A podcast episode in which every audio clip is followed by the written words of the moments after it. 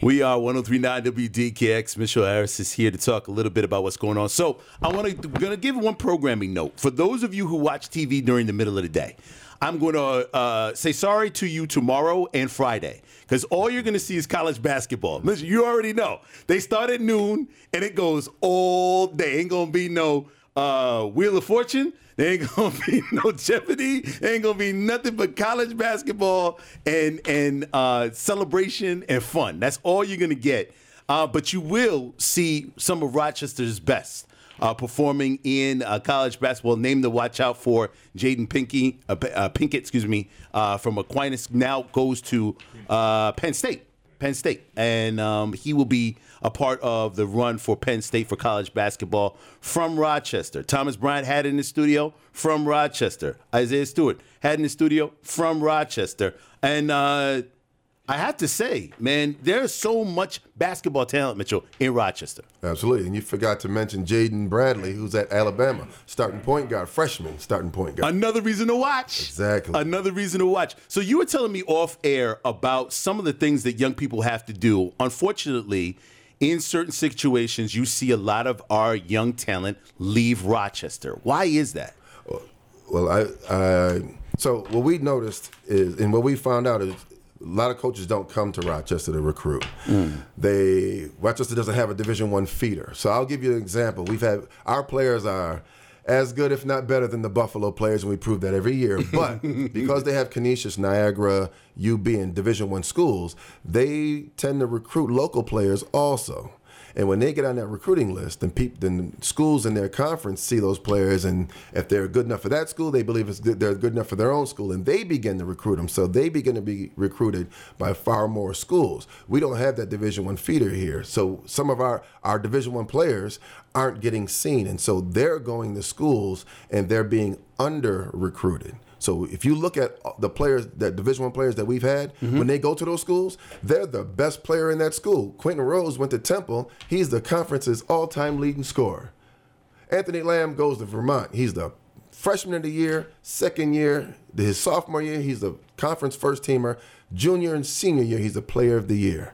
Come on, man, what we doing? Uh, it, well, it, let's talk a little bit about it because there's a lot of different things you told me off air that might lead to all of this. I want to lead up to a big game where some Rochester talent will be playing against one another. You said April 1st? April 1st, Terry and Gromby has put together uh, a series of games called the Rochester Keepers. Uh, it started, I believe, the first game was last April, and because it was so uh, uh, so widely accepted and, and so um, successful, he had another game at the end of the summer, inviting other.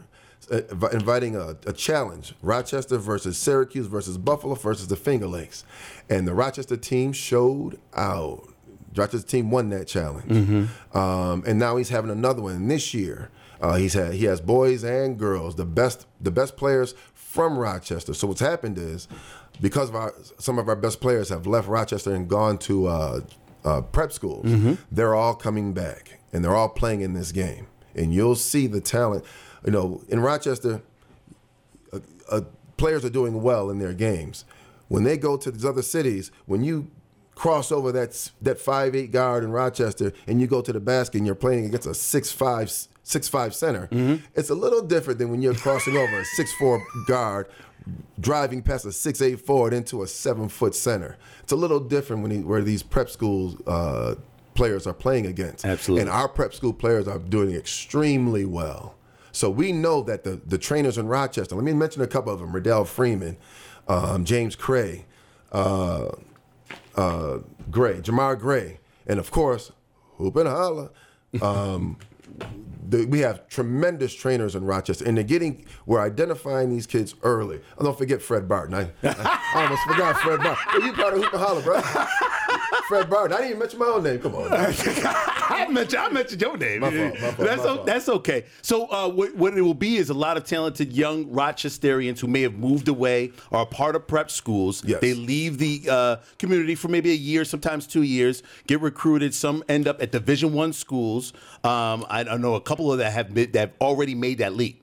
Yeah, we. I mean, you, look at Cot- Cottrell Blocker, who was here Mm-hmm. uh, at at uh, Aquinas and then um, Kearney. He goes down to a school in Tennessee, and I look up. He's a McDonald's uh, hon- honorable mention. He's in the, he's in the final one of the finalists for McDonald's All American.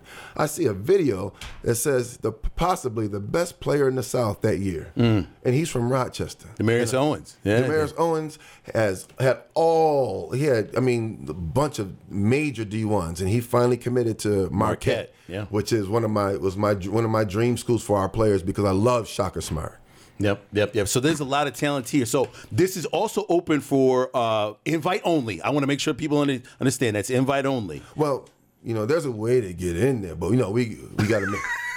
Got to cut it off. You, so Let's got, be honest. No, no, no. You mentioned it before. You got to be honest. You got to keep it a hundred. Not y'all. not everybody's a D1 basketball player. No. So one of the things is um, we have people uh, throughout Rochester, Eric Rose, uh, Fred Barrett, and myself. We got um, we got a bunch of people, Damon Garfield. yep. Uh, we got a lot of people looking at the talent in Rochester. So we're feeding all this information to Terry as he creates these teams. Okay. And um, you know, there's there are I, I can't lie. There are a couple of players that you know that are left off, and that that if we expanded a couple of players, I think we get everybody. But ten on ten. Ain't no guarantee. Ain't no, ain't, ain't no yeah, guarantee. ain't no guarantee. I do want to get into maybe we'll save this for the podcast uh, Mm-hmm. a little bit later on. Some of the different dynamics. It can be very confusing. Somebody might come to you, uh, uh, Mitchell, and be like, "My son or my daughter's a D one player," and they Mm-hmm. don't, they, they haven't been given the real yet, or they don't know the landscape on how to get their kid from Rochester to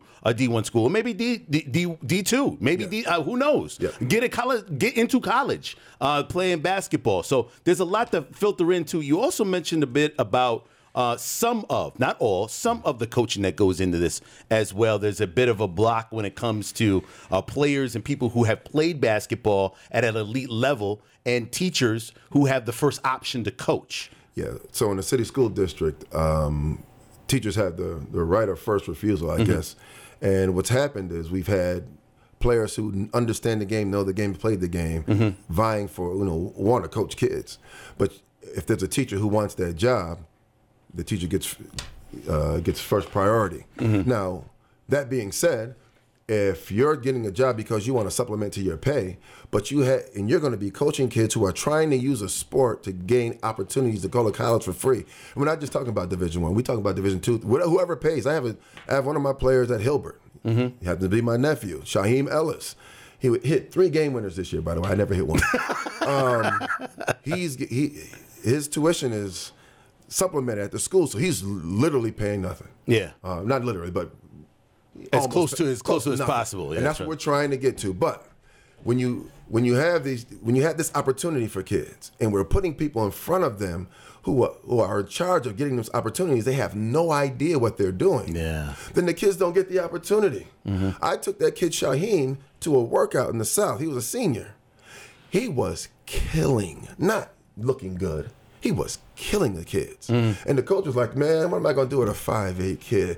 I'm, uh, he's a, he, he's- he already he was, he was he had already graduated. What what can I do? I, I can't. Yeah. You know, it was the COVID year too. Yeah.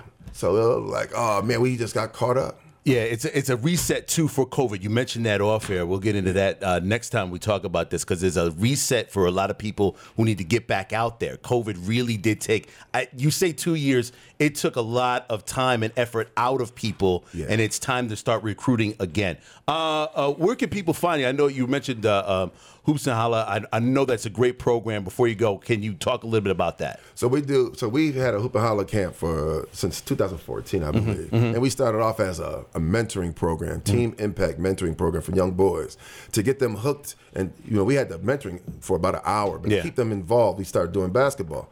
We didn't realize that our kids would get so good that everybody would want to start coming to our impact program to learn what it means to be a young black man and understand what the, the what the the the the need for you in our community down the line. So they started coming, but the players started getting better and better.